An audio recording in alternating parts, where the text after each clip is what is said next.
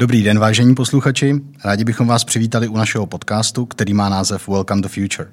Podcastu, do kterého zveme hosty, u nich si vážíme jejich zkušeností, znalostí a rozhledu. Hosty, kteří se společně s námi podívají nejen na přítomnost, ale především do blízké i vzdálené budoucnosti. Tu možná neumí predikovat, ale řekl bych, že ji umí očekávat. Od našich mikrofonů vás zdravím já, Vladimír Piskáček, a vedle mě sedící kolegyně Eva Hanáková. Dobrý den. A Evo, představíš hosta? No, jasně ráda.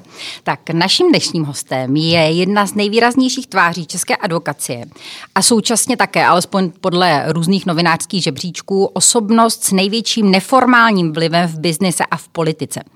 Náš host vyrůstal na hájence u Slavkova, kde byl jeho otec hajným.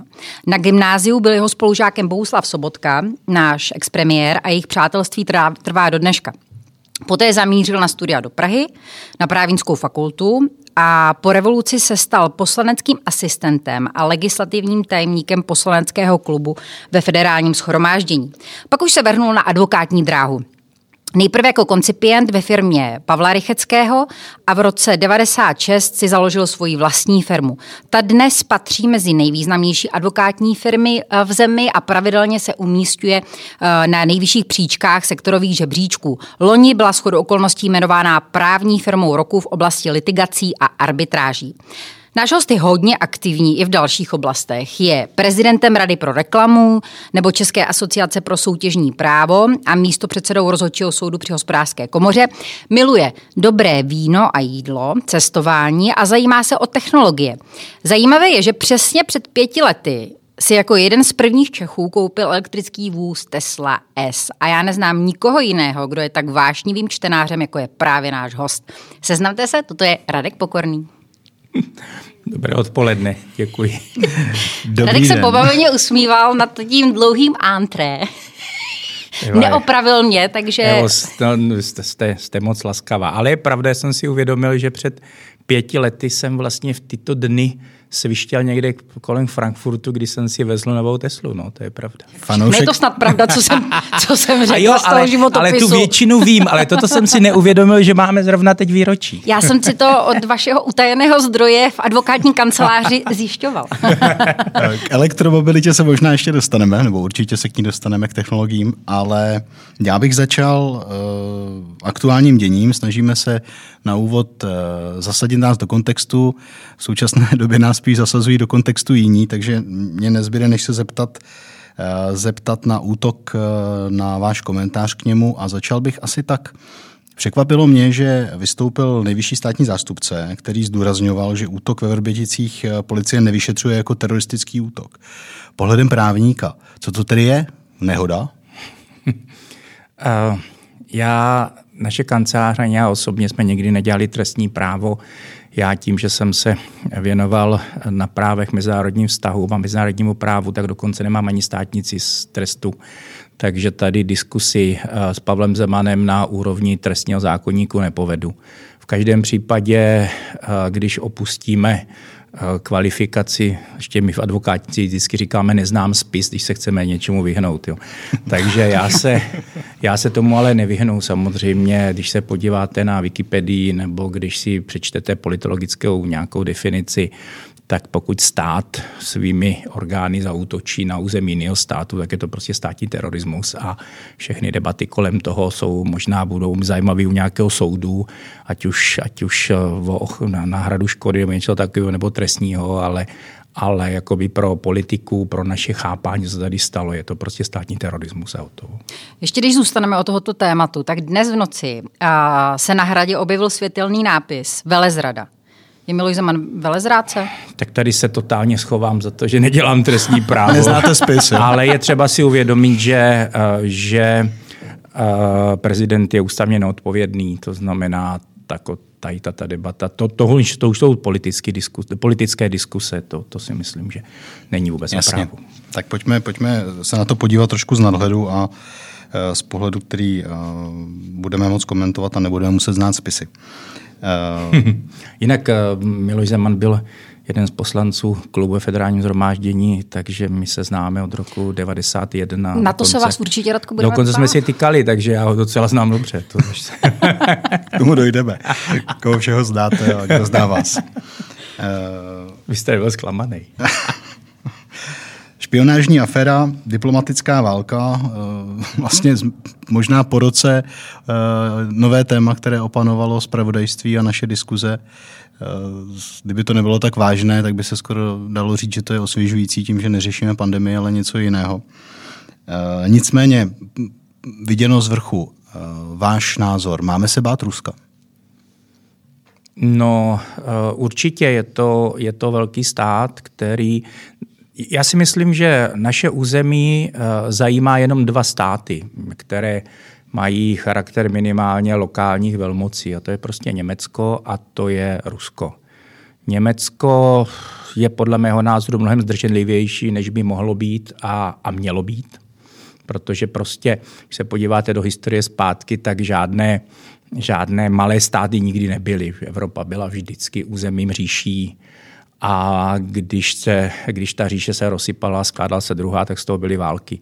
To znamená, z tohoto hlediska já bych čekal, že Německo bude i v rámci Evropské unie ve, bude požadovat a, a bude provozovat mnohem větší roli, než dneska má. A pak je to samozřejmě Rusko. A Jakoby tady se vždycky s um, diskusí o Rusku dělá jako rusofobie, nenávist k Rusům. V Rusku je 130 milionů lidí, nepochybně tam spousta lidí chytrých, hodných, všechno možný. Konečně já mám v rodině taky jedno Rusa a je to po všech stránkách milý člověk. Ale samozřejmě ta země je kulturně jinde, ta země má jiné hodnoty, tam prostě se stane to, že ti lidé se nemají dobře, přesto mají radost z toho, že někdo okupuje jinou část jako jako problém Krymu a tak dále. To znamená, já myslím, že ten problém je, že ta země je jinak řízená, ty obyč, obyvatelé jako většinově mají jiné hodnoty a proto se jich máme bát, protože naše hodnoty, aspoň tak, jak já to vnitřně vnímám, jsou prostě na západ od nás a ne na východ.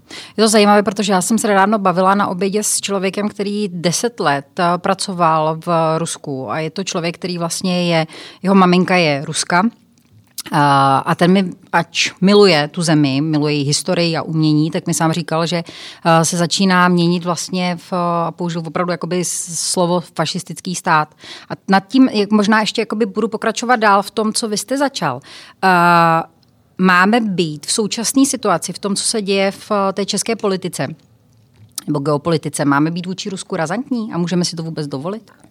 Tak no, jako máme 10 milionů lidí, o nich mají mnohem víc, eh, ještě navíc to málo peněz, co mají, protože se podíváte na ruské HDP, tak je menší než Itálie. Jo. To znamená, to je, to je země, která z toho málo co má dává docela hodně na obranu, víc než si myslím, že je slušná i vůči životní úrovni jejich, jejich obyvatel. Ale jinak my razantní. Dívejte se, my, my podle mého názoru bychom měli být hlavně k sobě upřímní a měli bychom být vnitřně stateční. To znamená jednak si konečně říct, co chceme, protože tady se všichni ohání národními zájmy, ale neumím, nepamatuju si diskusi, která by vedla k nějaké definici národního zájmu.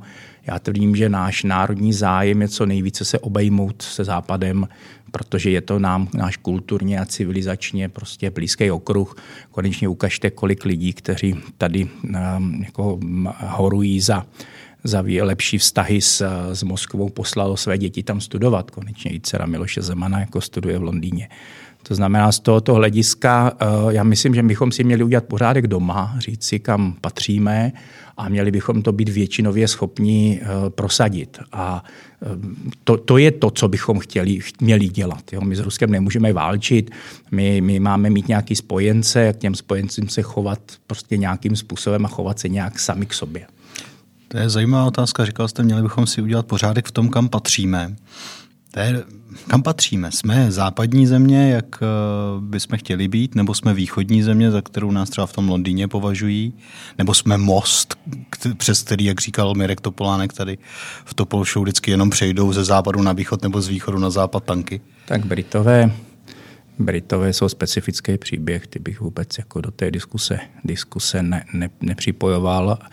A no tak my, my, my historicky uh, chceme patřit na západ, protože je kulturně podle mého názoru dál nebo, nebo jakoby to, co je pro nás základní hodnotou, to znamená lidská svoboda, je tam přece jenom rozvinutější, než je na tom východě. Prostě o tom to je.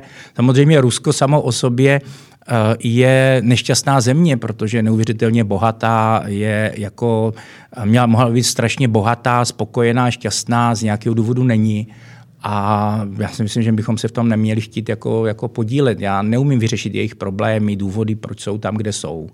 Já jenom prostě vím, že když se podívám na HDP, podívám se na průměrný plat, na životní úroveň, na svobodu soudů, na, na prostě všechno, co, co dává běžnému člověku. Víte, bohatý člověk eh, se má dobře všude. V Somálsku, v Čechách, i, i v Moskvě, i v Londýně.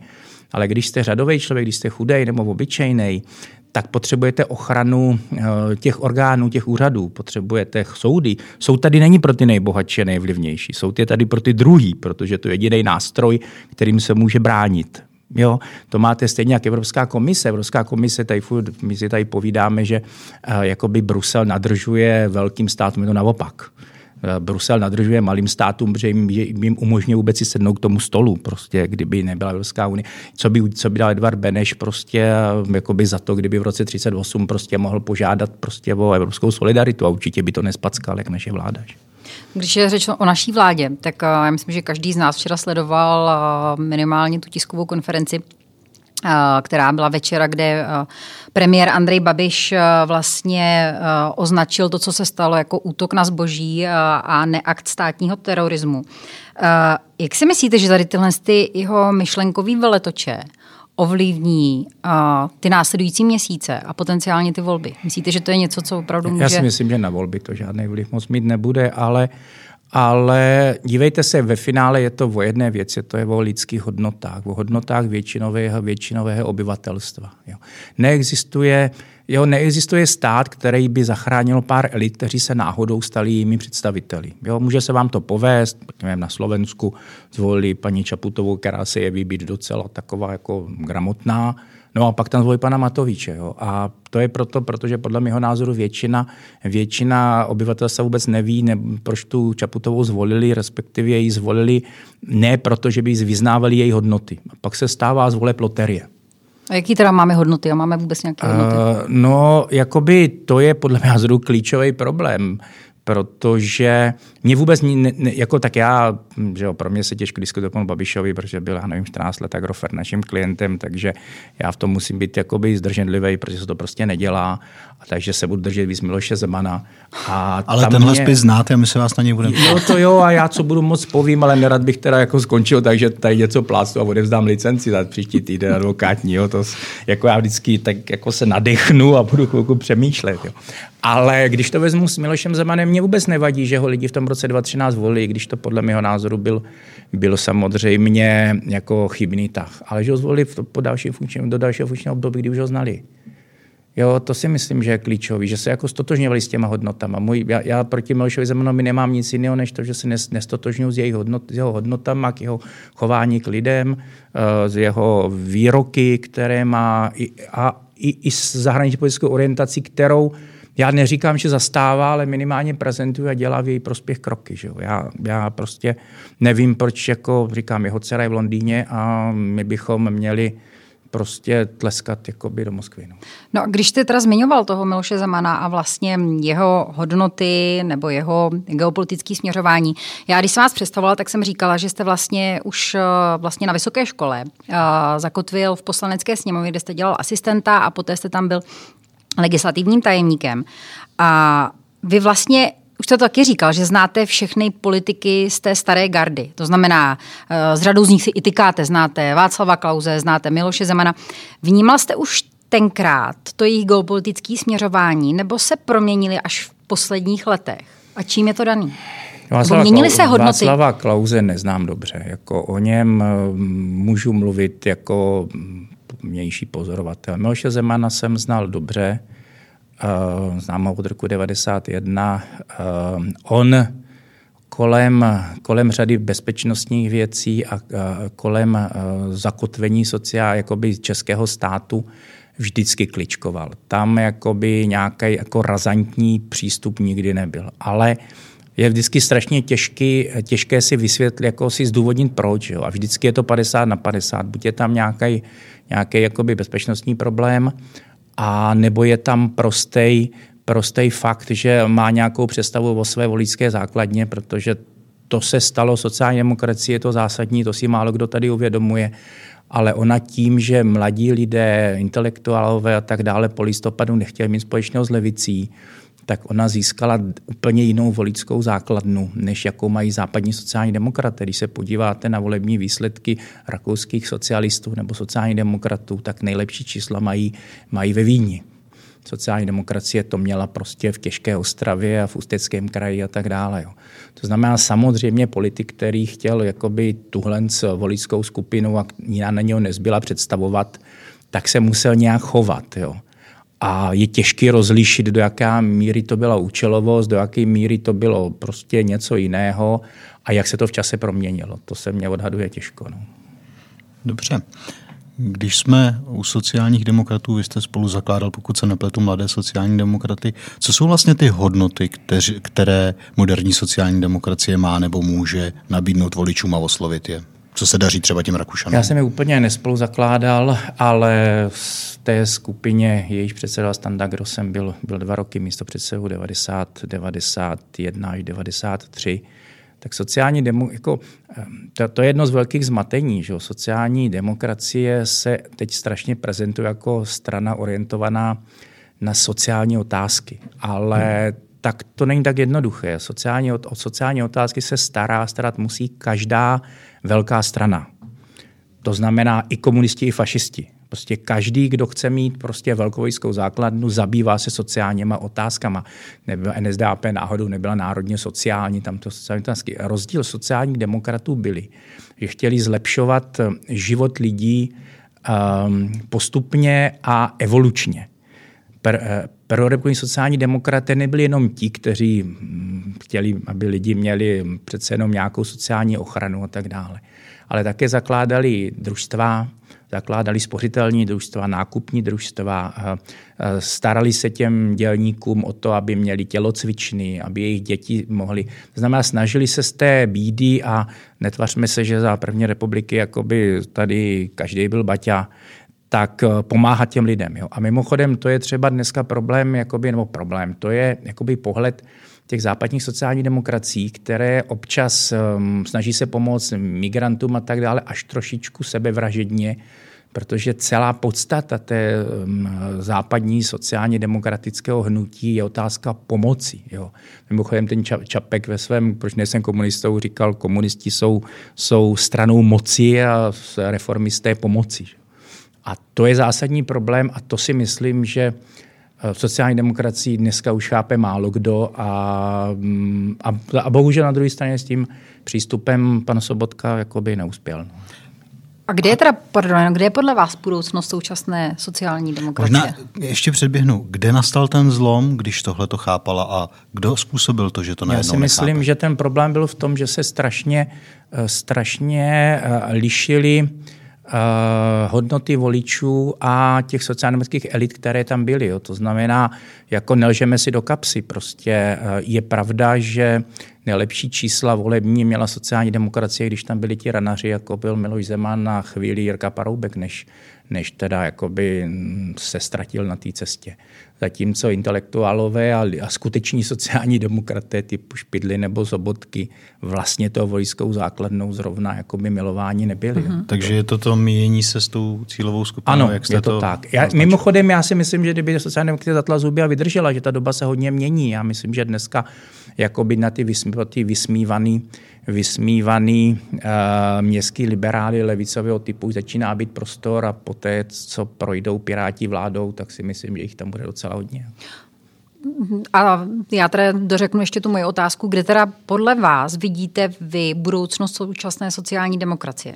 Je to v tom, že má vytrvat, nebo má mít uh, v čele nějakého většího ranaře? Sociální, demokra- jako, mm, sociální demokracie si svoji cestu vybrala a tato diskuse podle mého názoru bude mít smysl zase v listopadu. Jo. To jako, tady k tomu jako není moc co dodat. Prostě já si myslím, že budoucnost sociální demokracie by měla být, že, že začne jako být tou západní sociální demokracií, to znamená tou, kterou standardně budou volit učitelé vysokých škol, budou ji volit prostě, nebo z vysokých škol učitelé, budou ji volit prostě paradoxně spousta podnikatelů a podobně, protože protože jako budou vnímat tu problematičnost jako té jako volné společnosti, ale na to zase musí být nabídka ze strany té sociální demokracie. To znamená nejen, že si to uvědomí, ale že jako její představitelé budou budou prostě, nebudou odrazovat tyto typy voličů. A má sociální demokracie, současná sociální demokracie, takové osobnosti, které by mohla těmto lidem nabídnout? A mají sílu? N- nemá a podle mého názoru jakoby strašně moc dlouho o ně ani neusiluje. Že jo? Konečně žádní piráti by tady nebyli, kdyby prostě ty strany byly otevřené. To je mimochodem největší problém, jak ODSky, tak sociální demokracie, že ty lidi uvěřili podle mého názoru po roce 2006, po těch gigantických volebních výsledcích, že kdy ODS měla 630% a sociální demokracie kolem 30%, tak už je to daný do smrti a prostě nikoho tam k sobě nepustíme. Že ho prostě mm, mm, Matěj Holán a kluci z Žít Brno nebo i Piráti měli být z 80% jako členy sociální demokracie, dneska mm-hmm. to měli být řadoví poslanci, možná pan Bartoš už mohl být jakoby juniorním ministrem a měli v té straně vyrůstat, ale protože ty strany jim neotevřely dveře, a jejich radikální křídlo, jako když oni jsou řady radikální, tam ty straně mohlo vesele fungovat, tlačit ji nahoru nebo otevření dveře, no si založili vlastní stranu, několika se to nepovedlo, těmto se to povedlo a samozřejmě vyrůstali bez vlivu a výchovy těch eh, seniorů, no, tak podle toho to pak vypadá. To znamená, to je podle vás jako soumrak tradičních To je ten eh, zásadní problém. Prostě jak nedáte, jak nedáte jak nedáte prostě prostor, aby ty strany se obměňovaly, no tak z toho máte prostě furt tu stejnou pratu, která ztratí ztratí um, kontrolu s, nad, nad, nad, vývojem společnosti. Jenom, jenom zkušený, jsem byl že, ty dva roky místo předseda MSD, tak jsem měl na starosti zahraničí a byl jsem, byl jsem se podívat na sjezdu jejich jako mladých eh, SPD, že se jmenuje Juzos, a tam normálně měli Marxe jakoby tohle a přitom za pár let Schroeder byl premiérem jo, a dělal tam reformy duch jakoby um, pracovního trhu a tak dále vlastně založil tu prosperitu Německa, které tady dneska je. Jo, to znamená, to znamená, jako mladí by mě, měli být radikální, ale měli být radikální v rámci prostě té, té stranické struktury a to se tady nestalo. Obávám se, že problém ODS je úplně stejný. To asi ano. Na druhé straně, když se podíváte na subjekty, které vznikly v poslední době, a ta doba může být poměrně dlouhá, tak v podstatě je to, eh, je to, jak vy říkáte, obcházení těch tradičních stran, hledání jakoby nové nabídky nebo přinášení nové nabídky. Často jsou to spíš biznisové projekty, než, než nějaké jako promyšlené, eh, promyšlené eh, politické strany, které by měly sloužit lidem poslední z takových asi bude ano. Teďka uh, vlastně jsou Piráti ti, kteří jdou silně nahoru a oslovují poměrně širokou a ne úplně z mého pohledu kohezní skupinu lidí. Uh, co stojí za jejich úspěchem nebo za tím, že zatím do této doby mají Tak za jejich úspěchem úspěch. stojí to, že lidé hledají něco moderního a oni minimálně moderně vypadají. A jako oni nejsou žádný podnikatelský projekt podle mého názoru a jejich problém akorát je, že je nikdo nevedl a že v žádné struktuře nevyrůstali. Takže přirozeně prostě tam, jak to je vždycky, je spousta pitomých názorů a ty pitomé názory podle mého názoru často vyhrávají, protože ono to vypadá jako všecko radikálně hezky. Ale jako, jako myslím, že tam spousta politických talentů, nepochybně obrovské politické talent musí být pan Bartoš, protože jako v tom pytli blech jako vydržet, vydržet být prostě doteďka předsedou s jednou, s jednou krátkou výjimkou je obdivuhodné. Akorát, že prostě mm, jako po těch 30 letech jako by měly být struktury, ve kterých ty lidi postupně vyrůstají a ne, že prostě jedna struktura vznikne a povalí druhou, ale ta, co byla povalena, si to zaslouží. Jo, to zase jako z tohoto hlediska je těžko jako sedět a naříkat tady, protože ty klasické strany neudělali nic pro to, aby tyto lidi absorbovali, aby, aby jim prostě dali prostor, aby prostě si řekli, že mimochodem, já vzpomínáte, jak když jsem poprvé tady potkal paní Hanákovou, tak to byla editorka Leaders Voice A, v hospodářských a, novinách. V hospodářských novinách a já ten můj neúspěšnější článek, co jsem tam psal, byl o tom, že každá generace má mít, být v elitách 15 let a potom odejít. Jo, to znamená prostě ty Piráti jako jsou jakoby tady správně, akorát bohužel neprošli standardním politickou stranou a na to doplatí oni i my. A jak když uh, zůstaneme u tohoto tématu, kdybyste jako si mohl nějakým způsobem zapredikovat, tak jak to teda změní vlastně politickou mapu? Uh, poté, kdy za sebou máme prostě éru biznismenů v politice a teď vlastně nových, uh, nových mladých stran, já nevím, já si myslím, že, že to bude nesmírně těžké, protože jednak eh, ten stát je v strašném stavu jako ekonomicky i, i personálně. Ty, ta ministerstva nebyly někdy žádná diskotéka, ale to dneska, dneska samozřejmě ty lidé, kteří trošku jako se věcem spínali, tak jako ne, mnozí byli odejíti a současně nebudou mít žádnou zkušenost, zkušenost jako jednak se státem a jednak Jednak s tím, že ve společnosti a ve velké politice a tak dále přece jenom ty hodnoty jsou jinak postavené, musíte prostě spoustu věcí. Ale je to taky o šikovnosti pana Bartoše. No. Ale v každém případě jedna zásadní věc se změní. A to je to, že se vrátíme k politice. Jo, že ať už budou dobrý nebo špatný, ať už dopadnou dobře nebo špatně. A v tomto smyslu já jako v tom těm pirátům držím palce, jsou, je to politická strana. A vy pořád ještě jste členem sociální jo, jo. demokracie. A koho budete volit? To na to dneska nedokážu odpovědět, fakt. Uh, říkal jste, že přijde opět doba reálné politiky, to znamená, že se budeme rozhodovat na základě nějakých hodnot, které nám budou nabízeny a budeme možná podle nich vybírat, vybírat politickou stranu, po které chceme, aby vedla tu tu zemi. Proč posledních 8 let po těch hodnotách, ať už s nimi souhlasíme nebo ne, ať už jsou zleva nebo zprava, nebyla taková poptávka, že Andrej Babiš drtivě vítězil a najednou se zdá, že po nabídce nějakých hodnot poptávka je. Tak já myslím, že ty hodnoty spíš ehm, by měly mít teď ty strany. Jo. Jakoby, že lidé mají furt nějaké hodnoty a rozhodovali se i v tom roce 2013 podle nějakých svých hodnot a v roce 2017. Tak jakoby po roce 2010, nebo asi pravděpodobně, že v roce 2006 té společnosti vznikl docela velký neklid, který byl nepochybně z eh, řadou důvodů, z řady eh, stran jako důvodný, počínaje samozřejmě různými korupčními skandály a končí tím, že ta země se nějak jako zastavila, protože splnila ty hlavní úkoly, vstoupila do NATO, do Evropské unie a tak dále. A ta modernizace, kterou my zoufale potřebujeme, v našem, jako, kde jsme položení, kolik, kolik, máme, kolik máme eh, obyvatel, jakou máme strukturu ekonomiky, tak to nedocházelo. A k tomu přišel rok 2008, um, politika nečasové vlády, která Kalouskova, která znamenala docela hodně šetřit, že lidem se nedařilo.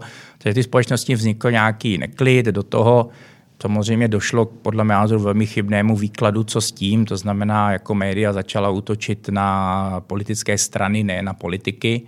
To znamená, to znamená, najednou začalo povídat, že politika není povolání, politik není profesionál a že v podstatě by nás měli vést ti, kteří, kteří um, um, jakoby nás tady všechny živí. No. A to bylo něco, co do těch lidí jako se sypalo dlouho a pak se objevili jednak lidé, kteří byli ochotni do té politiky jakoby dát nějaké peníze, že o tím začal Vítek Barta, No a pak pokračoval jakoby Andrej Babiš a co si myslím, že v, jako případě Babiše bylo, tak to bylo selhání těch jako paradoxně elit, jo? protože v tom roce 2013 ano přece nevolili ti lidé, kteří je volí dneska.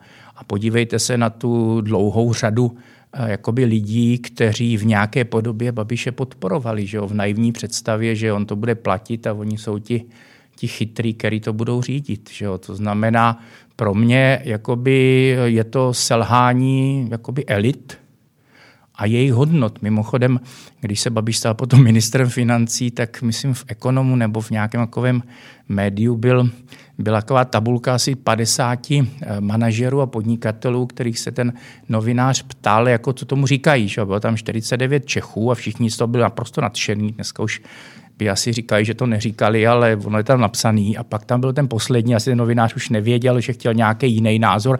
Nějaký Němec, si pamatuju, někde z nějakého tábora, z nějaké firmy. A ten říká, to vůbec nechápu.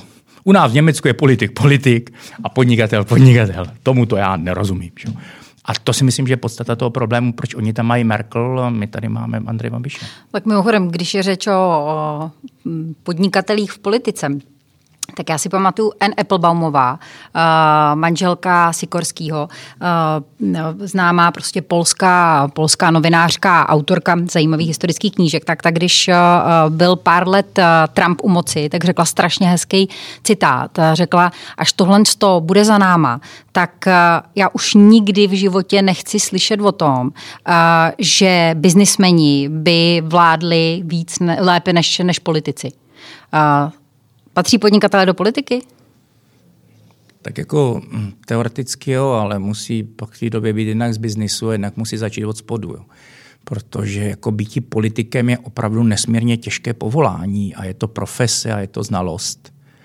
A jako představa, že já prostě, protože jsem pracoval jakoby pro, já nevím, pro velkou firmu nějakou v nějaké oblasti, tak jako po 20 jako advokát tam můžu to generální ředitele vystřídat, je samozřejmě směšná.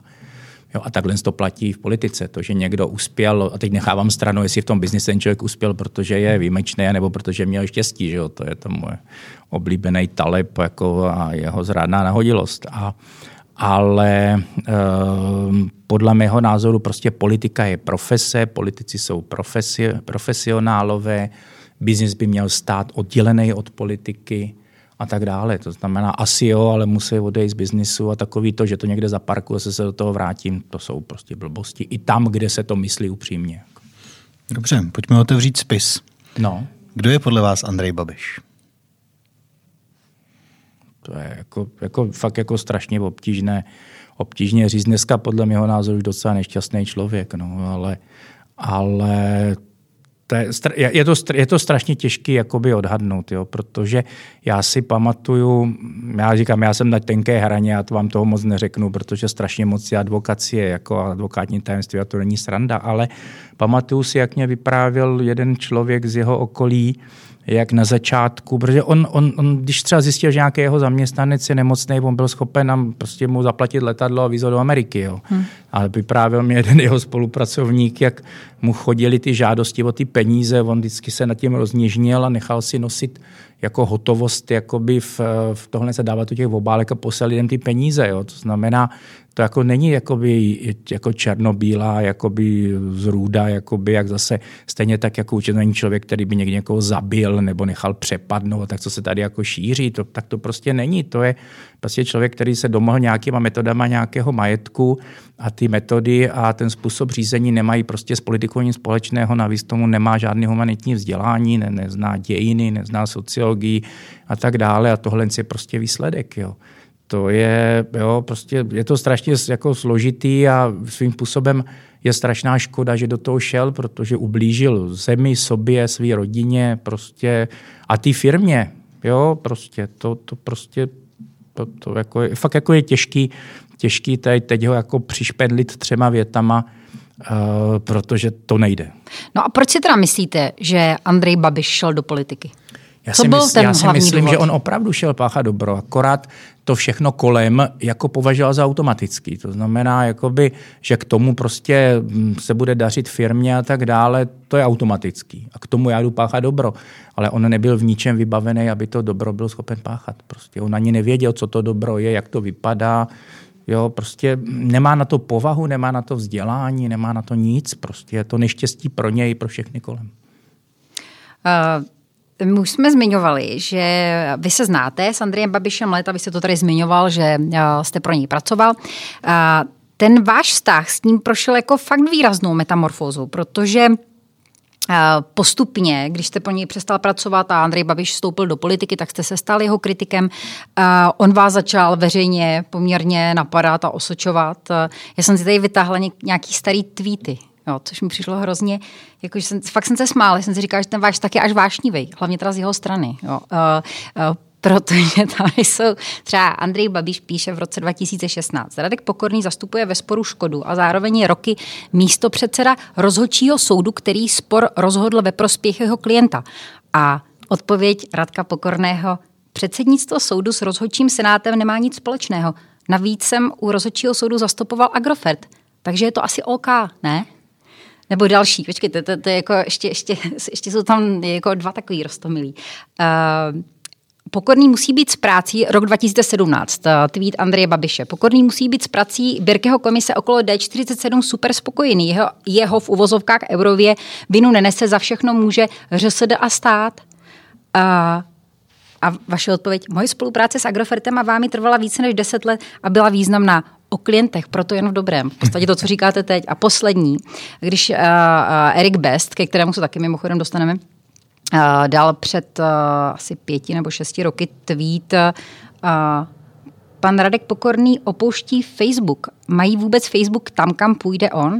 Andrej Babiš to retweetuje a, a píše k tomu, tedy to je rána. To už se nikdy nedozvíme, kam zmizely z ministerstva financí klíčové dokumenty o OKD. A vaše odpověď, tak je tam vraťte. to jsem se fakt jako pobavila teda hodně. A řekněte mi, já jsem Babiše... Co se vlastně stalo? Já, kromě tady těchto, těchto um, jakoby reakcí, já jsem ho v podstatě nikdy nekritizoval. Jo. Já jsem jakoby vždycky respektoval, že mám ve skladu docela hodně spisů, jakoby s nápisem Agrofert a že tam musí zůstat, že, že no nesmějte se, to je vážná věc, jo. já jsem já jsem opravdu vždycky ctil advokátní tajemství a ctil jsem jako i to, že jsem jednu dobu u něho viděl spoustu peněz a když budete takhle zgooglovat, tak vlastně ve v jiných médiích, než na Twitteru, jako nic moc takového jako nenajdete. Jo. Já jsem opravdu v tomto smyslu jako, jak říkám, trpěl jako zvíře, ale prostě do, do minimálně konce vlády Bouslava Sobotky jsem i Besta nechal prostě vyprávět jeho blbosti. Jo. Tohle jsou samozřejmě výborné příběhy, tak samozřejmě jednak jsem zastupovali samozřejmě, to je veřejně známý Agrofert v arbitrážích před, na, před na rozhodčím soudu, Fakt je teda, protože to úplně, že v té době, když jsme to tam rozjížděli, tak jsem ještě nebyl předsednictvu, ale příběh D47 je neuvěřitelně zábavný, protože jsme tam zastupovali vlastně tři konsorcia, konsorcia stavebních firm, dvě vedla Eurovia a třetí vedla Skanska. Skanskou, uh, generální ředitel Skansky v době, kdy se to rozjížděl, kdo mě najímal, od koho jsem měl podepsanou plnou moc a, a smlouvu, byl jistý Dan Ťok, který věděl, že jsem místo předsedou soudu, najal mě na to, podepsal mi smlouvu a platil mě. Pak uběhla nějaká doba, pan Ťok přeběh prostě, jakože já jsem zastupoval Ťoka proti řsd, pak Ťok jako přeběh na druhou stranu, stal se ministrem dopravy a začal mě kritizovat, že se soudím se státem. U mě to bylo bizarní ještě v jednom věci. Když si projedete hlídač eh, státu, tak já my jsme jediná velká advokátní kancelář, která nemá za korunu kšeft pro stát. Nikdy nedělali pro stát, pro kraje, pro město, nenajdete nic. Takže přirozeně jsme se soudili se státem. Ale to mě bylo taky vyčítáno, jo? že prostě se soudím se státem, jo? že ono potom, že vás někdo chce pomilovat, no, ale jako, takže ještě vrát zpátky tomu Babišovi. Jo? To znamená, jako já jsem občas takhle zareagoval ale v podstatě jsem jako, to nikdy nekomentoval. On teda musím přiznat, že kromě toho, že mi pomluval po novinách, tak mi nikdy neublížil. Jo? To znamená, nikdy tak ale se nestalo. nechával dělat inzeráty, že jo, kde bylo No to jo, jméno. ale to byla freedom komunikace. Nikdy hmm. vůči mě nesnažil se zneučit jakoby daňový úřad, nikdy do, já mám ze státem společnou jedinou věc, to, to jsme dělali pro ČES, nikdy hmm. v životě jako nešel za Benešem, ať mě od tam vyhodí. Jo, v tomto smyslu podle mého názoru to byly dvě věci. Úplně jako nebyl smířený s tím, že jako mm, pro něj neděláme jakoby když šel do, nebo nedělám, když šel do politiky. A druhá věc je, že samozřejmě měl pocit, že to je jedna z možností, jak střílet na toho sobotku, no tak to používal. Jo. Ale musím uznat, že kromě tady těch vsteklých tě, ono samozřejmě, ono protižko bylo něco vytáhnout, protože já, kdybyste hledala, tak je tam rozhovor s paní Pergnerovou, která v deníku, že jo, která jako se ho na to tvrdě ptala, říká, co mu vyčítá, tedy on žádný zakázky jako od státu nikdy neměl a on říká, on jak mazaný, že, že to nedělá, že jo, jo takže už potom, jo, takže pak už to bylo takový, takový to, tak jako nebylo mi to příjemný. Na druhé straně, já už jsem byl ve věku, že, jako, že bych zase kvůli tomu úplně nespal, to, to ne. Jako, myslím si, že to hlavně ukazovalo, eh, jak on se choval cestu, kam sám vyrazí a po ní dojel, kam dojel dneska, že, že vlastně. No a jak vy hodnotíte teda působení Andreje Babiše? Já jsem to řekl, já myslím, že způsobil strašné věci tomuto státu, své rodině, sám sobě i Agrofertu. Takže já to myslím, že jako, jako, že jako pro všechny špatně. Jaká bude katarze z toho jeho vládnutí pro českou společnost? To, to, to nevím, to, to si společně počkáme. A zvoní podle vás už teď Andrejovi Babišovi hrana? Já myslím, že je vysoce nepravděpodobné, že by, že by mohl být premiérem v dalším účinném období a že by ano mohlo být vládní stranou. A myslíte si, že odejde, pokud nebude? No nemůže neodejít. Jo, to zase jakoby, jo, můžete tam ještě pár měsíců nějak jako být, ale mimochodem, jestli naskočí, jestli naskočí na nějaký trik, že ho tam prezident bude udržovat, tak si jenom ještě víc ublíží. Jako. Uh, já jsem tady zmiňovala uh, a vlastně jsem četla jeden ten tweet, kde byl, uh, kde byl zmiňován Eric Best. Vy jste vlastně jeden z mála lidí, kteří na Erika Besta podali trestní... Ne, ne, ne, žalobu. O, civilní žalobu. Žal, civilní žalobu za lživé tvrzení a spor jste dotáhl do konce. Ještě ten druhý není pravomocný, ale vzhledem k tomu, že po odvolání jakoby, kde se to vracelo první instance, tak doufám, že už jako odvolací soud to nespochybní. Bez dva musí zaplatit, pokud si dobře vzpomínám, pokud to bude 300 tisíc, jestli to bude potvrzené. 200 tisíc mě jako fyzické osobě, 100 tisíc advokátní kanceláři plus náklady toho řízení. Samozřejmě ty peníze budou odeslány na pravděpodobně účet um, ty organizace Nori Friedrichové, aby jsme na to nakoupili nějaký počítače a žádný ošpinavý peníze nechci. A kde pro vás skončí svoboda slova a začíná pomluva? Jo, to je, to je docela jako zábavný. Jako tak s Erikem Bestem to bylo zábavný od začátku, že jo? protože já, když jsme tu kancelář jako rozbíhali, tak uh, my jsme tam chvilku byli inzerenti, že jo? protože jsem, jakoby, já jsem to moc nečet, co tam jako vyráběl, ale viděl jsem, že mu ty jeho výběry tisku chodí těm zahraničním firmám, to jako reklamu. Akorát tím, jak tam bylo to naše logo, tak mi volali různí lidi a nadávali mě, že prostě on tam píše nesmysly a já u toho mám logo. Že jo? Takže jsem to potom začal číst, pak jsme to samozřejmě utli, přestali jsme inzerovat, no a tak jako za nějakou dobu jsme se, jsem se stal jeho objektem prostě to A on jako strašně dlouho, strouho jako po jsou desítky nebo možná stovky jako textů, jo. To on jako musím říct, že jako já myslím, že tam byla kombinace osobní jako nechutí a myslím si, že i, i dlouhodobé motivace jedním konkurentem z branže, ale to jakoby, myslím si, že doufám, že mu to aspoň teď zaplatí tady ty, ty peníze. Ale ale um, no a já jsem jako čekal, jako tam jsou dva problémy, že jo? U nás jakoby soudy v ochraně osobností jsou docela docela zdrženlivé, takže najít prostě, najít prostě tvrzení, které vám neřeknou, že je to hodnotový soud, ale kde vám jako opravdu dají peníze a a odsoudějí tu protistranu není vůbec jednoduchý. Jo, prostě, když o vás řeknu, že si myslím, že jste zlodějka, tak mě zažalujete, tak eh, neuspějete. Jo, to je, protože si to prostě můžu o vás to se myslet. Cože? Můžeme to zkusit, jo. já bych jo, ale takže jako já jsem jako v podstatě čekal, když se mu povede něco, co je úplně jako černobílý, což se mu konečně povedlo, takže jsem se toho hned chytil a, a dovedli jsme to do konce. No.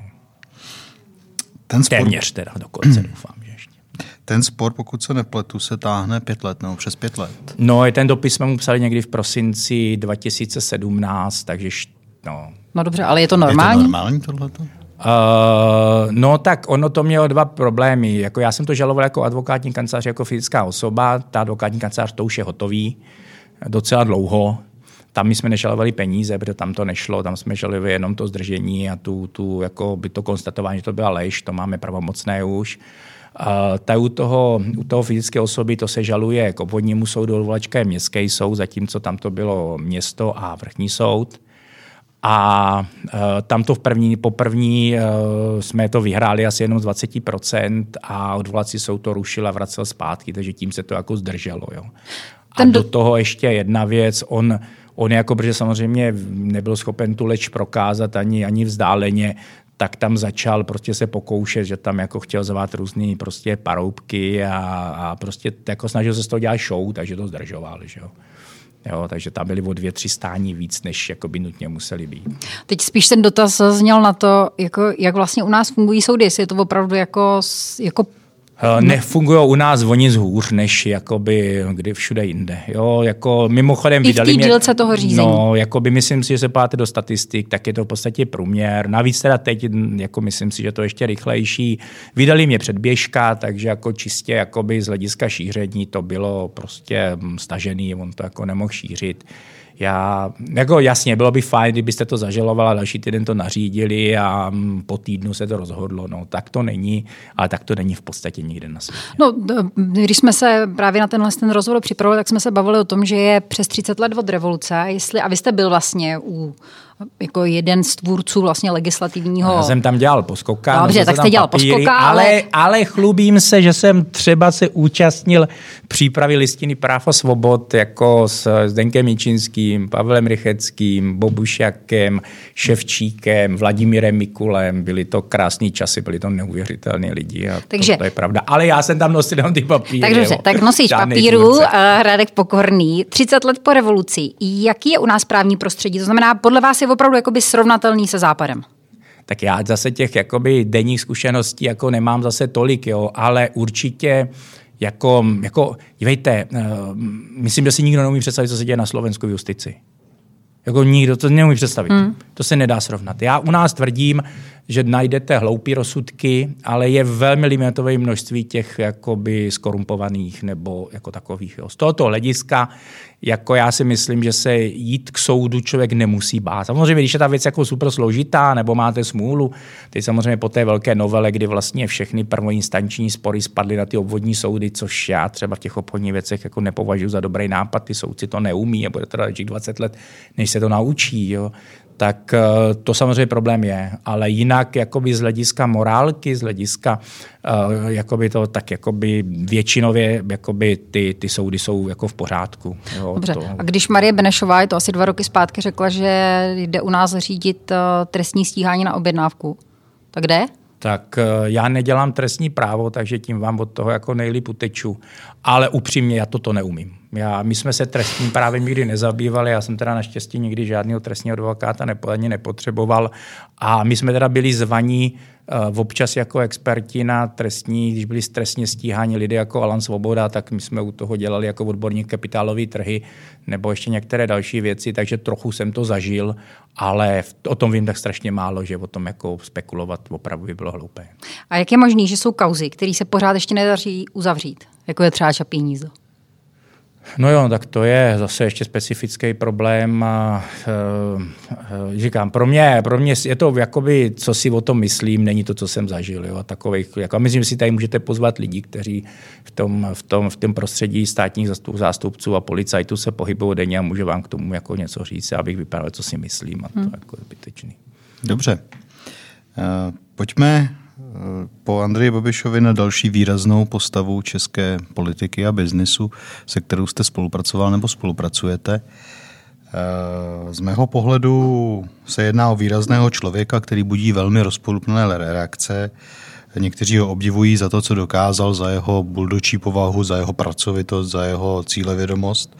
Někteří k němu chovají despekt, připomínají jeho neúspěšná působení, nevím, českých aeroliních například. Eh, jaký je člověk, nebo kdo je Jaroslav Tvrdík podle vás? No, to je, to je docela složi, složitý, jakoby to štuplem, protože s panem Tvrdíkem ještě stále jako spolupracujeme. Nepotřebujeme otvírat jo, žádné spisy. Ale, jo, jo, jo. Znáte ho velmi já, blízko. Já si myslím, že Jarda Tvrdík je člověk, který je vždycky strašně přesvědčený co, jakoby o tom, co dělá, umřel by proto a což si myslím, že to můžu prozradit něco, co málo kdo ví, není vůbec na peníze. Pro něho jako hodnotou je, že je úspěšný, že, že jako má na věci vliv, ale jako je neuvěřitelně jakoby skromný z hlediska peněz a, a, a nezávidí ani těm druhým. Jo. Takže z tohoto hlediska, on je emocionální, takže často prostě něco ho napadne, potom zase si to myslí jinak a tak dále, to je pravda, ale jinak je to člověk, jako myslím, že není náhoda, že ta Slávě je pod ním úspěšná, protože tam jsem jako pochopil, já teda, mm, my, my zastupujeme kolegové tom, jsou z toho nadšený, já fotbalu nerozumím moc, já tam chodím tak jako sednout, tam je to fajn, že tam jako ten trávník zelený a oni se jako, vše, jako všichni snaží. To je jako, jako pro mě fajn, ale nerozumím tomu, jo. Ale všimnul jsem si, že tam těch emocí a srdcí je strašně moc. A myslím si, že ten Jarda s nima jako neskutečně splývá, jo. Takže že se to nedá dělat jako stroj, že to, když to dělat jako stroj, tak to jako, takže já si myslím, že on se tam strašně našel, že tak je to dobře. No. Dobře, ke Slávy se určitě dostaneme, ale ještě bych se vrátil o krok zpátky. Pro ty, kteří nejsou fotbalovými fanoušky a nechodí pozorovat na zelený pažit, tak eh, jméno Tvrdík je často spjaté eh, s Číňany v Česku, s řekněme diskuzí o spojení biznisu a eh, země, kde jsou porušována lidská práva. Z vašeho pohledu lze oddělit nebo naopak lze spojovat porušování lidských práv v tak velké významné zemi, jako je Čína a biznis? Jo, to je, to je samozřejmě složité a taky je asi jinak se na to dá dívat v roce 2015 a v roce 2021. Jo. Na druhé straně Čína není Rusko. Čína je prostě země, která je technologicky úspěšná, kde jo, já vždycky, když vidím takové ty nápady, jako by najezděte tam na olympiádu, tak říkám, ale to píšete, jsem trápil tam pana Kundru, jsem říkal, to píšete na tom mobilu, který byl vyroběný v Číně, jo, to prostě jako Rusko a Čína jsou dva světy, jo, prostě zapojení Číny do světového obchodu je prostě obrovské a podle mého názoru ne, nemožno je z něho, z něho vypárat, jo, to znamená, já, můj zážitek, mimochodem zážitek CFC byl pro mě, jako neudělal ze mě absolutně odborníka na Čínu. To si myslím, že je opravdu velká hloupost, jako si myslet. A, ale přinesl mě spoustu poznatků jo, a nejen teda mm, jako dobrých i tady o, o, o tomto prostředí, protože já můžu opravdu se vší se vší ctí říct, že mm, pro CEF jsme dělali normální právní práci, dělali jsme to s několika zahraničníma globálníma firmama od prostě velké čtyřky přes přes americké a britské mm, kanceláře a konečně, když přišel Citic, my tam ještě některé věci děláme a zbytek dělají Baker McKenzie, to taky není zrovna jakoby ruská firma. Jo. To znamená, z tohoto hlediska prostě pro ně pracují, to, to co tady oni kupovali a dělali, bylo, se dalo všechno vysílat v televizi. Jo. Já jsem nezažil nic, co by bylo problematického a ty útoky na ně, dělání z nich rozvědčíky a tak dále, asi by nedopadly tak, jak dopadly. Jo. To znamená, já myslím, že ten problém jako legitimní, to, co jste jako vznesl, si myslím, a vždycky bude, ale nedá se vyřešit desetimilionovém národě, to je úplně směšné. Ale současně způsobem, jakým jsme se postavili speciálně k tomu cevcu, si myslím, že byl v řadě případů docela ošklivý. No.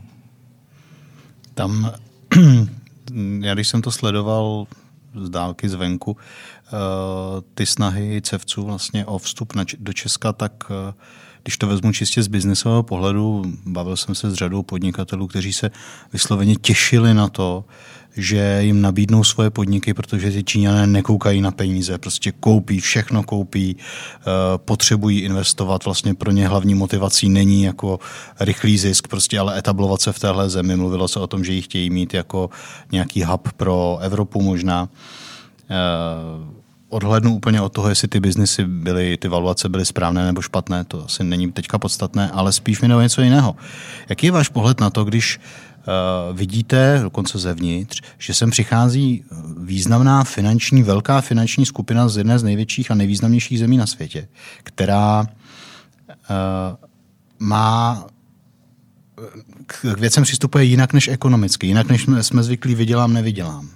Ale to já myslím, že oni nepřistupovali jako k tomu neekonomicky. Jakoby jestli motivací první, a to nebylo jak jednoduchý, jestli první motivací bylo se jako etablovat tady jako v Evropě, tak to byl prostě ekonomický zájem. To, že součástí toho zájmu jako nutně nebylo, že každý aktivum druhý den musí vydělat, ale oni u těch aktiv aktiv jako přemýšleli, co já vím, že prostě zabalej do balíčku, začnou je prostě mm, přes IPO prostě na šangajské a hongkongské burze prostě prodávat, takže jako představa, že oni sem jakoby přišli a kupovali to a jakoby nepřemýšleli o ekonomice, to, to není pravda. Jo? A takový ty výsměšky, že zbankrotovali, no my jsme pracovali pro Lehman Brothers, já jsem byl, v, já jsem byl na Wharf v jejich Skyscapeu ve středu a v podělí jsem je viděl, jak chodí s krabicema prostě, jo, pak jsem tam odvez dceru a fotil jsem jí to a říkal jsem, Kristinko, to ti jednou dám tu fotku protože žádný strom nedoste do nebe. Jo. To znamená, jo, prostě CEF prostě to nezvlád, zkrachoval. Z mýho pohledu asi to nebyla žádná špionážní organizace, pro ten stát je padnout nechal. A e, to je jakoby celé. Jo. To znamená, jako oddělme, a říkám, a problém, jakoby, jakým způsobem spolupracovat s Čínou, je, je prostě jako problém celosvětový, protože to není prostě země, která dává plyn na rudu. Jo. To je prostě země, já si myslím, že neexistuje mobilní telefon, jako jehož vnitřku by nebyla součástka prostě. Mimochodem, já bych řekl, že tady v tom studiu není no. věc, která aspoň její část není z Číny. No. A ten pán, co, ten pán, co tam nejvíc vyrábí, tak ten je ještě navíc jako z toho, se jmenuje, z Tajvanu, že jo, jako by ten jo, to znamená vyrábí to v Šangaji a tak dále, jo, takže ono je to jakoby fakt jako složitý. Jo. Já, já si myslím, že jakoby, zatímco problém Ruska je problém jako tady tohoto regionu, tak problém jako soužití, jako globálního soužití s Čínou a vlastně setkání se vlastně se zemí, která má velmocenské ambice a nemá proto jenom armádu, ale má proto i ekonomiku, je něco úplně nového a myslím, že my to tady zrovna úplně nevyřešíme. Ale jak je možný, že přece tenkrát, když začínala ta spolupráce, tak bylo opravdu spoustu plánů na to, co všechno ten, ta společnost chce koupit, kam všude chce investovat. A tam v podstatě nevyšlo vůbec nic. Jak je to možné?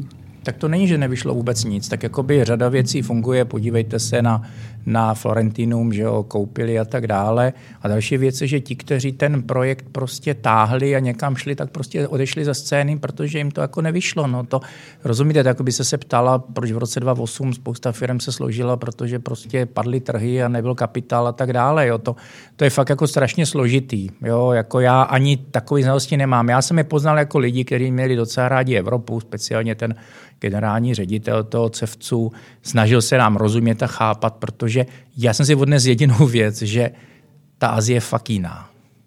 Ve všech možných jakoby, ohledech je prostě jiná. Ti lidé jinak uvažují, jinak vidí svět.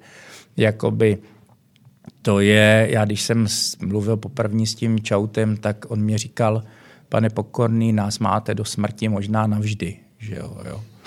Jo, to prostě, oni jsou jiný, no. Co jste mu na to odpověděl? No nic, no, poslouchal jsem, tak jako by zas prostě, jo, to jako, já jsem vždycky jako advokacie měla takovou tu velkou výhodu, že vám jako dostal jste se věcem a ukázali vám lidi a situace, ve kterých, jo, ve kterých jste mohl o těch věcech přemýšlet. No, jako, no. Já možná poslední otázku no, k tomuhle tomu. Já jsem měl to štěstí, že jsem vlastně v Číně několikrát byl, a to nejenom po nějakých turistických památkách, ale dostal jsem se do těch velkých průmyslových zón. Projížděl jsem 40 milionovými zónami, kde prostě byla jedna obrovská továrna vedle druhé. John Deere, americké traktory se dělají v Tedě, v Cianinu. Hned vedle má továrnu Airbus, který teda z mého pohledu zvláštně tvrdí, že to vyrábí v Evropě. Já jsem viděl továrnu Airbusu v Číně. Uh, jsou tam v podstatě všechny firmy, které si můžeme vzpomenout. Takže z tohohle pohledu, jak říkáte, vlastně jako, jak, můžeme, jak můžeme obejít takovéhle obrovské výrobní i technologické centrum, zvlášť jako malá země.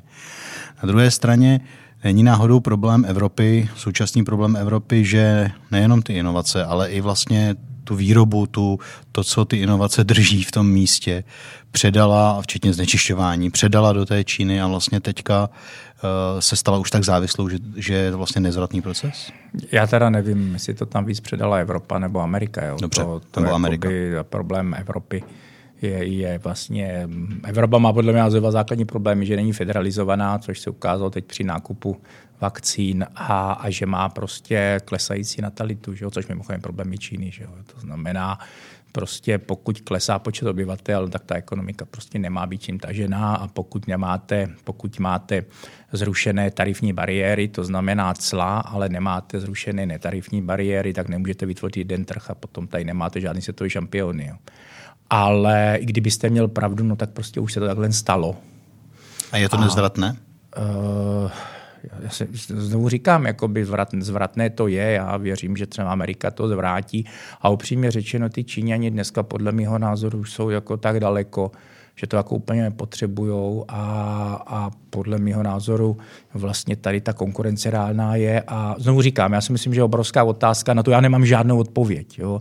Kromě toho, že když se podíváte na výpočet um, jakoby počtu obyvatel v Číně, tak tam v roce 2100 vypadá, že bude půlka obyvatel, že, což bude mít pro tu zemi jako neuvěřitelné důsledky a nejde to dohnat z jakoby okolí, že jo? Oni vím, že si tam děvčata jako nabírali ve Větnamu, ale v takovém množství to není možné. To znamená, myslím, že Čína bude mít svých starostí dost.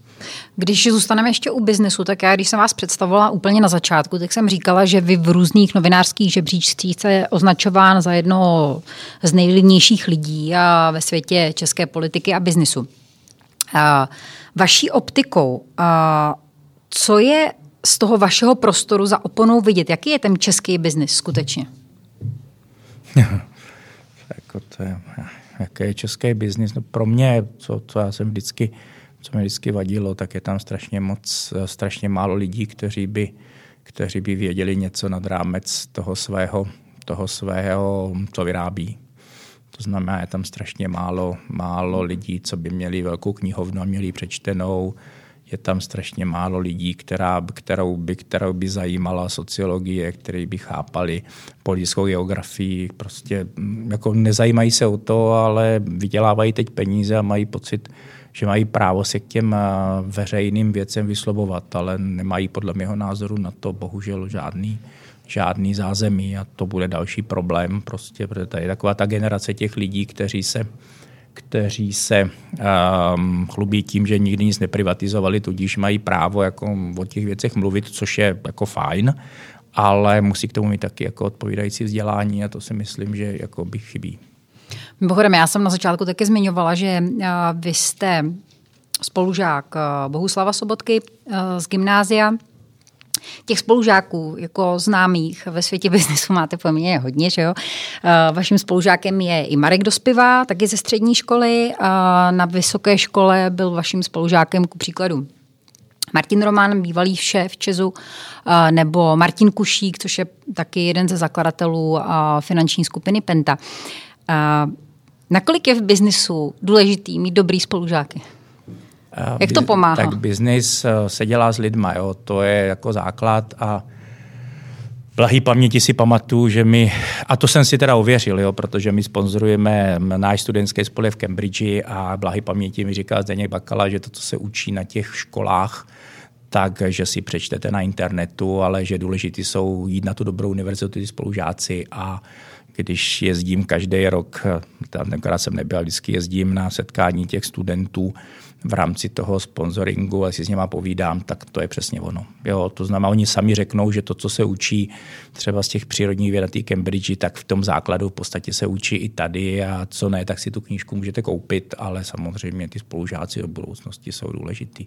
Jako je to people business všechno a kdo se tváří, že není, tak jenom lže. Jako. A nebo ano, když prostě jako vymyslíte penicilin a dokážete o tom přesvědčit, to něco léčí, tak potom asi žádný spolužák nepotřebujete, ale, ale to je výjimečný.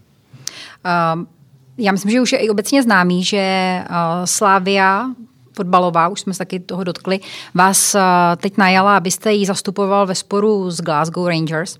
Co je teď v tom sporu novýho? Je tam něco, co můžete říct, to, my, prozradit? My, my máme na starosti, my tam to běží dvěma směry. Jednak je šetření, který, které probíhá u skotské policie, kde Slávě najala nás a my, my tady spolupracujeme s jednou velkou britskou právní firmou a pak ještě běží řízení UEFI a to dělají jiní kolegové. Jo. A nový tam jako není nic, no tak jako by na UEFI to dopadlo, jak to dopadlo. Obáváme se, jaké to bude mít důsledky na, na samozřejmě ten, to šetření nebo ten, ten průběh jako u té, u té skotské policie. No a, a my čekáme, co bude dál. No. Dobře, eh, když se na to podíváte eh, z nadhledu. Eh, my jsme stát, který odmítá uprchlíky, jsme eh, stát, jehož fotbalisté si zakrývají ústa, když mluví k černým eh, protihráčům. Jsme národ rasistů? Já si myslím, že se tady trošku zmotal víc věcí dohromady. Jo. Jednak já samozřejmě, myslím si, že všichni, co mě znají, vědí, že jsem jako, jako velký kritik našeho přístupu k migraci A myslím, že to je jako, jako, jednak je to hloupý, je to, je to nelidský a jednak je to ekonomicky nesmyslný, protože prostě jako naše porodnost 1,5 je 1,5 znamená, že prostě vymřem, pokud prostě nebudeme brát migranty. Speciálně Syřani a tak dále jsou prostě kulturně prostě tak nám blízký, že to vůbec nedávalo smysl, že vozíme tady na práci Mongolii a Syřany necháváme umírat někde někde prostě ve stanech na řeckých hranicích. Jo. Ale ten problém ty kudely je prostě jiný. Jedna kudela, kudela takhle, jako mluví furt, to jako když si stáhnete ty záběry a tak dále. A jednak prostě, jo, až zakážu jim dávat ruku před pusu, ale prostě jako pokud se vzdáme toho základního, to znamená dokazování, jako ve světě, ve světě se odehrála, já nevím, co on tam řekl, on, on to popírá, já nemám žádný důvod i jako interní právník, jako mu dokazovat, nejsem schopen dokázat, že to není pravda.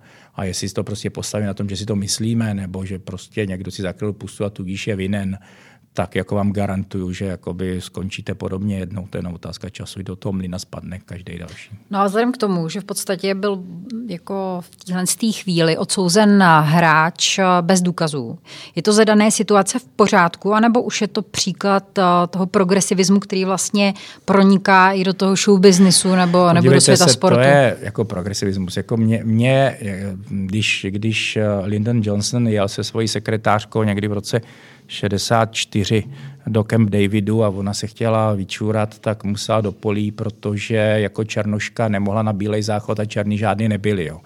To znamená, jakoby naše civilizace má rasismu a tak dále, jako s ním jako obrovský problém. Jo. Problém samozřejmě je, když to potom zřešíte, tak se vždycky objeví pár jako šílenců a to se týká práv žen a vlastně minorit, jako všech možných. To znamená, jakoby já si myslím, že ten směr je správný a je třeba ale v něm udržovat ty pravidla, protože lidstvo prostě eh, vytvořilo pravidla mimo jiné trestního a sankčního řízení, který prostě je všeobecně, všeobecně dodržovaný, udržuje lidskou civilizaci v nějakém podobě fungování a je třeba ji uplatňovat i v situaci, kdy jakoby moderujeme a modelujeme změny ve společenském chování. To je celý. Jo? Prostě ať jako bojují proti rasismu, já myslím, že rasismu je plno, ale ať bojují prostě metodama civilizace 21. století a ne, ne ať z toho dělají prostě Brexit. Že jo? Ono jako je super, že jako jsou citliví na na, problematiku jako barvy pleti, ale on ten polský instalatér, který byl nositelem nositelem prostě Brexitu, taky není úplně otázka jakoby rovnosti ras a, a národů. Možná poslední ještě věc, která se týká fotbalu. A potom se dostaneme k vlastně k poslednímu okruhu otázek, které budou takový, jako se týkat vaší právní firmy hmm. a možná trošku odlehčenější. Ale k tomu fotbalu. Já teda nejsem jako žádný fotbalový fanoušek velký. Můžu tak, potvrdit. Takže tu otázku asi neměla klást já, ale dobře, budu klást teď. Tento týden bylo oznámeno, že vzniká vlastně nová Superliga, Eh, která združí ty nejlepší fotbalové kluby na světě, převážně teda z Evropy. Jaký tohle může mít dopad na fotbal a svět biznisu? Jako, když se, a teď, teď se spíš Evo, bavím jenom Evo, o tom, Evo že... nemá cenu vůbec o tom spekulovat, o tom okay. nic nevím. To si pozvěte pana Tvrdíka, já jsem si to přečetl. To jsme si právě říkali, že jestli náhodou jste se s ním o tom nebavil. Jestli... Nebavil. Já jsem s ním, přiznám se, tento tým vůbec nemluvil, oni s ním o ty věci mluví moji kolegové a já tomu vůbec nerozumím, mě to docela zaskočilo, ale to je tak všechno, co fakt jako úplně, fakt vám tom nepomůžu hmm. ani, ani náznakem. Dobrá, pojďme, pojďme na právo. Uh, s ohledem na to, jak rychle se svět vyvíjí, s ohledem na změny technologií, stále se zrychlující, které se dotýkají stále víc a víc oborů.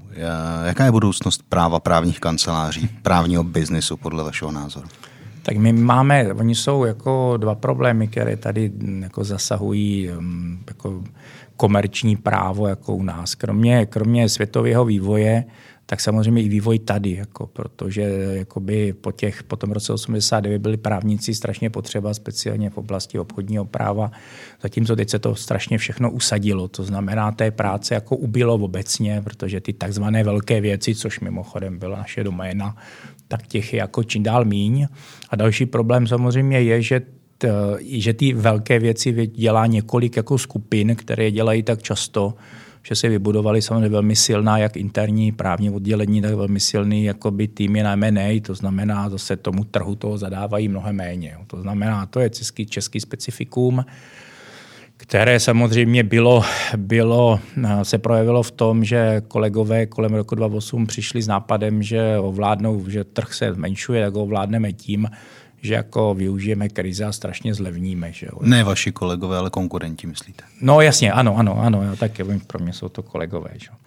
A, a to samozřejmě vedlo k tomu, že, že to zlikvidovalo ten trh z hlediska cen. Jo, to, já jsem se marně snažil vysvětlovat, že když jako přijde krize, jak Louis Vuitton jakoby neprodává ty kabelky za 10%, ale prostě, hold, prostě propustí část lidí a zmenší podlahové plochy. Nicméně to se nestalo. Ehm, poradenství ve všech oblastech, nejen právních, ale v daňovým, headhunter a tak dále, jako šlo s cenama úplně někde jinde. To je v Evropě bezprecedentní, za co se tady dělá. No a teď v tom vysíme tady v tom problému, že jo. Někdo to vyřešil jako Trudia Jadável, že udělal z toho obrovskou firmu, která dělá každý, každý rozvod, každý, každou jakoby věc. No my se v tom jako tomto smyslu trošku plácáme, protože mě se ty, mě se ty velký příběhy jako vždycky líbily. To znamená, jakoby člověk jako běhá po Praze a hledá je, no. Ale, ale a pak samozřejmě přichází takový ty módní vlny, jakoby, že teď budeme se specializovat na cirkulární ekonomiku a hmm. tak dále, ale v tom já jsem docela jakoby skeptický, že by to mohlo dlouhodobě. Jako marketingově OK, ale že by to biznisově mohlo jako něco zásadního jako pomoct, jako toto si nemyslím. No v každém případě jsem rád, že obě moje děti si vybrali jinou profesi. Teď jsem se rovna chtěla zeptat, kdy vy za vámi přišli vaše děti, že budou studovat práva, co byste jim řekl? To, no, snažil bych se jim zoufale rozmluvit a kdyby to nešlo, tak bych chtěl, aby to bylo aby to bylo jenom jako druhý obor. Jo, to znamená, eh, jako práva podle mě názoru, samotný práva studovat podle mě názoru má smysl jenom, když chcete, když chcete být státním úředníkem. To znamená soudce, policista nebo případně přímo dělat to. Ale jakoby obchodně si myslím, že, že dobře už bylo. A mm, mimochodem, ono se to opakuje v roce 2000, když došlo k, ke krizi a londýnské banky vysypali spoustu lidí, co tam dělali na té ploše tak, ehm, tak potom jste založili ty butiky a najednou už nejeli na flat fee, jenom na success fee a zničili poradenství. Takže dneska vlastně velcí investoři mají své týmy a když jako jednorázově chcete prodat firmu, tak skoro nemáte nezávislého poradce, který by vám radil, protože to přestal být biznis. Mm-hmm. A z pohledu digitalizace uh, no, stane se doba, kdy budeme mít právníky roboty? Tak jako některé věci, jo, takový ty jednoduché žaloby, jednoduché jakoby smlouvy a tak dále, koupy bytu, tak tam prostě bude dotazník, vyplníte, ono to udělá. A v anglosaském světě nebo ve světě, v Číně, prostě tam, kde je, kde je hodně lidí a ta umělá inteligence dokáže sbírat uh, ta data z velkého vzorku, tak si myslím, nebo vím, že třeba due diligence takovou tu nahrubo bude dělat prostě, nebo dělají už dneska jakoby prvky umělé inteligence, nebo sestavují syndikátní smlouvy a tak dále. Jo. Takže něco jako jo. jo. Já myslím, že ta budoucnost je hodně o tom, že v těch kancelářích bude potom pár hodně seniorů a hodně studentů nebo velmi juniorů a ohrožený jsou takový ty uprostřed. No. No, když jsem se dívala na, nějaký, na nějakou kalkulačku profesí, které jsou nejvíc vlastně exponovaný, co se týče potenciálního prostě zániku s ohledem na, na, na umělou inteligenci, tak eh, právníci ta šance tam byla asi, já nevím, 4%, že budou nahrazený eh, robotama. Eh, a bylo tam fakt zmiňovaný, že ta, vlastně ten networking a ten přímý kontakt s tím, s tím klientem je pořád ještě hodně, hodně důležitý. Vy jste tady zmiňoval to, že a, vlastně vás zajímal vždycky ten velký biznis, ale ten je postavený většinou prostě na osobě jednoho daného člověka. Co se stane, až vy se rozhodnete z té právní firmy odejít?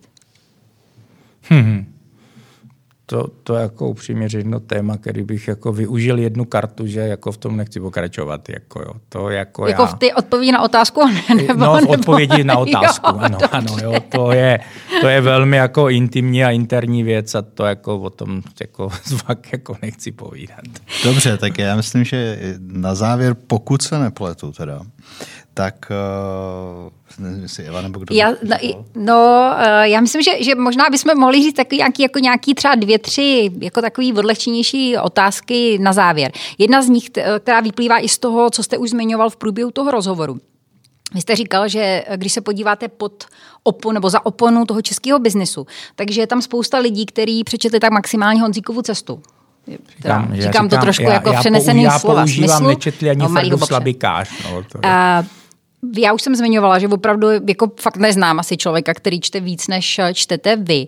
Kdybyste měl teďka říct prostě tři super knížky, co vás napadnou, co bychom si měli přečíst z různých oblastí? No určitě jako mm, občas žijete život a pak jako narazíte na knížku, která vám tak jako popíše, co jste si mysleli a to je můj oblíbený Taleb a jeho zrádná nahodilost. To jsem vám, to jsem vám určitě, určitě říkal. Potom skočím úplně někam jinam a to je um, Remark, ale ne jakoby méně známá knížka, která se jmenuje Čas žít, čas umírat o, o, o německém vojákovi, který se vrací uprostřed, uprostřed války na 14 dní na dovolenou do, do zázemí.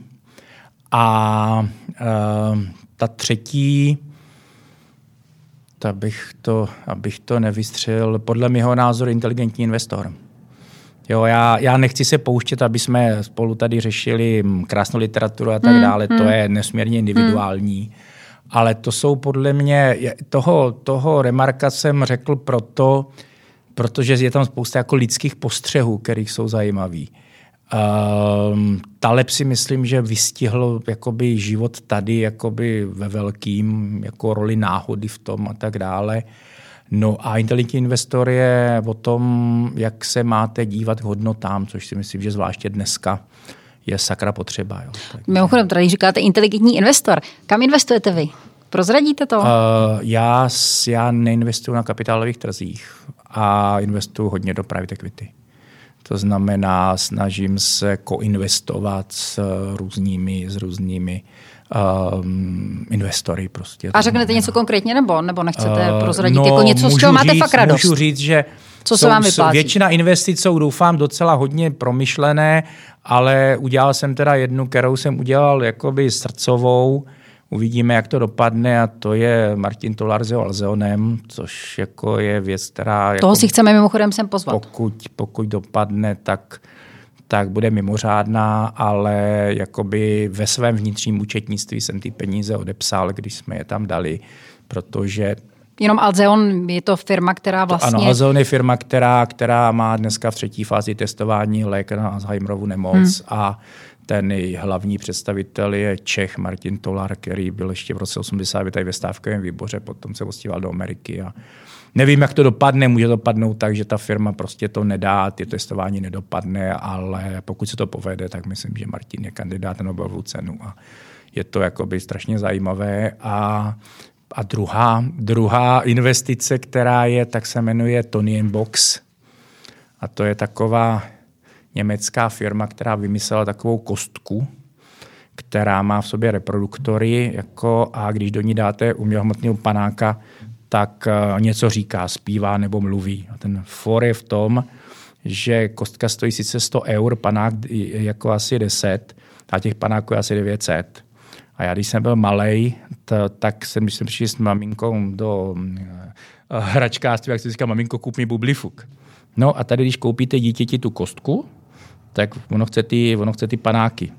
No. Jak, jakožto otec dvou malých dětí, myslím, že uh, to no, není investice, kterou bych doporučil našim posluchačům. Možná poslední ještě věc. No. Uh, já nevím, jestli to, jestli to můžu prozradit, ale já, když jsem se s váma eh, bavila několikrát, tak vy jste hrozně fascinovaný světem vlastně novinářů, že jo? Sledujete no. hodně média. Eh, možná, že jste i v minulosti chtěl být novinářem, potom se to teda ne, ne, nestalo, vykašlal jste se na to. Eh, kdybyste si mohl vybrat kohokoliv a udělat s ním rozhovor, kdo by to byl a proč? To správně bych měl vybrat jednoho z vás dvou, jo, ale ale uh, i, i, jsou tady jako novináři, jako, který jsou jakoby Teď nemyslím novináře. Teď jo, myslím, aha, jako kdybyste jako, si mohl vybrat aha, kohokoliv, jsem... jakoukoliv osobnost. Ježíš Maria, tak to, s kým já bych jako, s kým já bych jako mohl udělat Je rozhovor. to obdoba takové té otázky, s kým byste chtěl sedět v letadle při zaoceánském letu. Jo, jo, jo, aha. Vedle koho? To je, a, a musím zůstat jako v Čechách. Ne, vůbec ne, ne, vůbec ne. ne. Inspirujte Nebo... nás. Jo, ale asi jo, jako asi, asi bych asi bych jako toho maska jako na ten oběd vzal. To je dobrý. Protože, protože Má radost. To, to hluboké. Mimochodem úplně stejné je ten Martin Tolar. Jo. Prostě ta absolutní víra v to, že to dopadne, kdy prostě já jsem se k tomu Alzonu dostal jako v době, kdy už jako, kdy to nebylo jednoduché, ale, ale začínat s těma startupama jako, jako není sranda. Ty lidi musí mít neuvěřitelnou vnitřní sílu. Jako přesvědčení. Říká majitel Tesly, nadšený majitel Tesly uh, a právník Radek Pokorný. Děkujeme moc, že jste přišel. Děkujeme. Díky za pozvání. Bylo to Naschledanou. Naschledanou. Díky.